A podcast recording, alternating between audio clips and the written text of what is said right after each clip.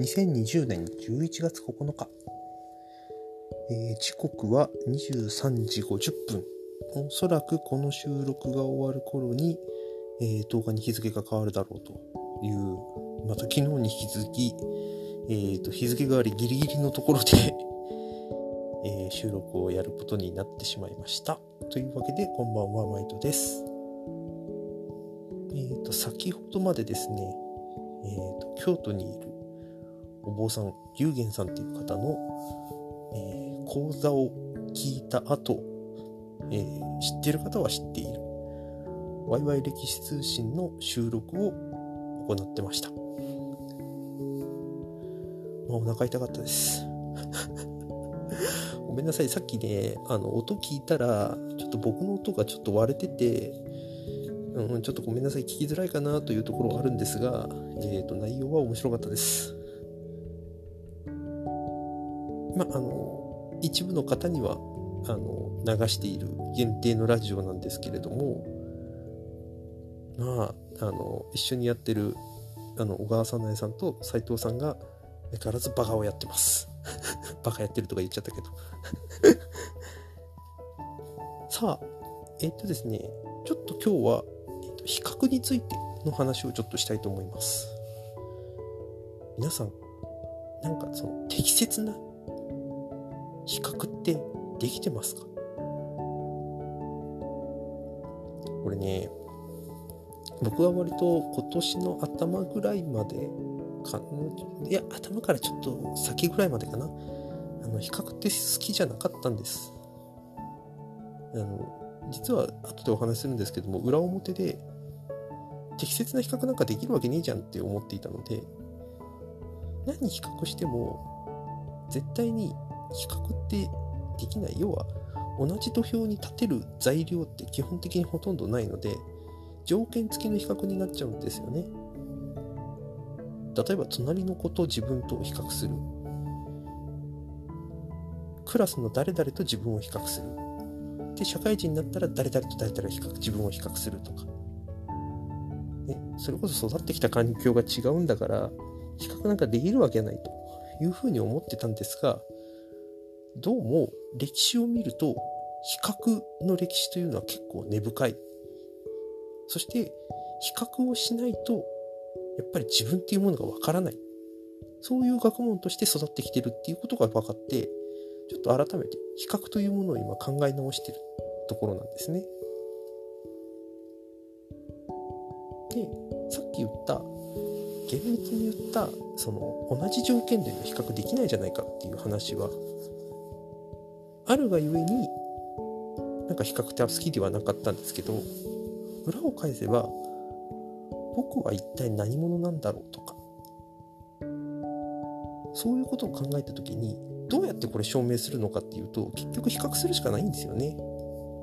まあ比較といっても例えばその過去の自分と今の自分とかっていうまあそれも比較は比較ですしまあ誰かと誰かを比較しないと結局何て言うのかな。それこそあの一部の方に好評なあの通信簿の話と同じですよね。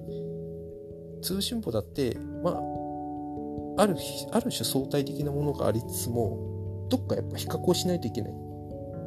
通信簿で例えば3とか5が一番高かったとして、その3とか5を取れる人ってやっぱり、割合的にはそんなにたくさんないので、そこの枠に収まる人ってやっぱり競争になっちゃうんですよね。そうすると誰かと誰かが当然比較をすることになる。誰が比較するのかっていうと、まあ、通信簿の場合は先生になるし、社会に行ったら当然雇い主になるし、いや、もしかしたら雇い主じゃなくて社会全体とか、まあもしかしたら親とか、兄弟とか奥さんとか、ね、やっぱり誰かと比較されちゃいますよねそれが嫌だっていうところからもしかしたらあの世界に一つだけの花みたいなオンリーワンの世界っていうのがもしかしたらもてはやされたっていうことがあるのかもしれないですがまあそれもやっぱり限界がある。ね、日本自体が比較をされてるこっち比較もしてるしある意味比較をされないされたくない領域でトッププになろうとか、まあそういうことももしかしたら考えてるのかもしれないし、まあそう見渡してみると、何もかも比較はしてますよね。でも比較するのっていうことをやっぱりされるっていうことでもあるし、自分が何者かを知りたいっていう時は結局何かと見比べないといけないなっていうことは握られないのかなっていうふうには最近は考えてます。で、今、比較じゃなくて見比べるっていう言い方をしたんですが、これも比較のちょい手前の概念としてはまああるかなと。で、比較史の話に戻るんですが、結局比較史の話もここにたどり着いちゃうんですね。例えば、その専門用語とか、例えば専門家とか、あるいはその、なんだろうな、人と人とを区別するために民族っていう単語とか概念を作るとか、そういうふうにして、人類は誰かと誰かを比較したり、まあもう行き過ぎると区別をしたりして、自分たちのアイデンティティを見出してきた。でもそれが結局いろんなことを犠牲にしてきた。ベルリンの壁は僕は壊れるとこはオンエアでは見たことないですけど、結局壁は作ったし、もしかしたら悲しい思いをした人もたくさんいるかもしれない。で、それが比較のせいなのかっていうと、多分そうではなくて、比較をすることと、例えば差別をすること、区別をすること、優劣をつけることが、おそらく比較っていう要素の中でごっちゃになっちゃってんじゃないかなっていうのが最近の結論です。だから単純に見比べることはしてもいいっていうかしないとわからない。でも、それを区別、人と自分と区別することとか、敵対関係にするとか、多分そういうことにやっちゃうと、昔の悲劇につながるのかなと。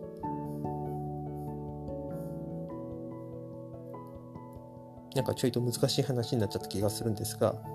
これも今日お話しいただいたあのお坊さんのから教わったことでもあるんですね。比較はしてもいい。でも、敵対しちゃいけない。敵対関係になった瞬間に、やっぱり崩壊はする。それはもう歴史を見ても明らかで、自分を守るために、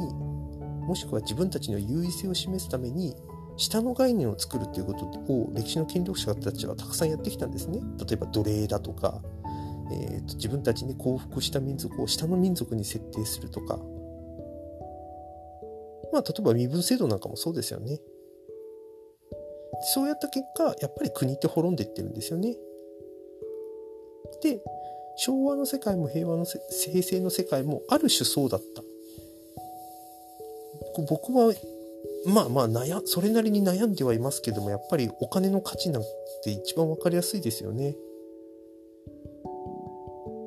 お金の価値イコール自分の価値みたいにいつな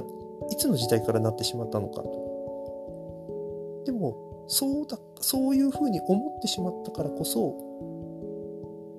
僕はあの通信簿の話でしまししたんですけれども自分の価値っていうものを例えば年収とか実績以外で決めることができてないっていうのはやっぱりこの呪いがやっぱり続いてるからなんですよね。と正しい比較まあ正しいっていう言い方が適切かどうかわかんないですけど、改めて比較しないとわからないけど、比較の仕方、何を比較にするかっていうことと、比較をすることと優劣をつけることをやっぱり分けなきゃいけない。言うまでもないけど、なるべくなら、難しい。適切にできてるわけじゃないですけど、もし可能であれば、敵対関係という形で線は引きたくないなということはちょっと思っていたりします。まあ、できているわけでは全くありませんが。で、比較に関してもこうやって学問として研究している歴史がやっぱりあるみたいなんですね。最近本題、最近読んだ本でそんなことが書いてあったんですけど、だからね、まあ、この間学びの話をちょっとしたかもしれないんですが、改めてすごく勉強意欲が今湧いています。こういう縦軸のこと勉強するの大好きなので、ちょっとまたこの学びなんかもシェアできたらなぁなんと思っております。じゃあ今日はここまでとさせていただきます。じゃあまた次回。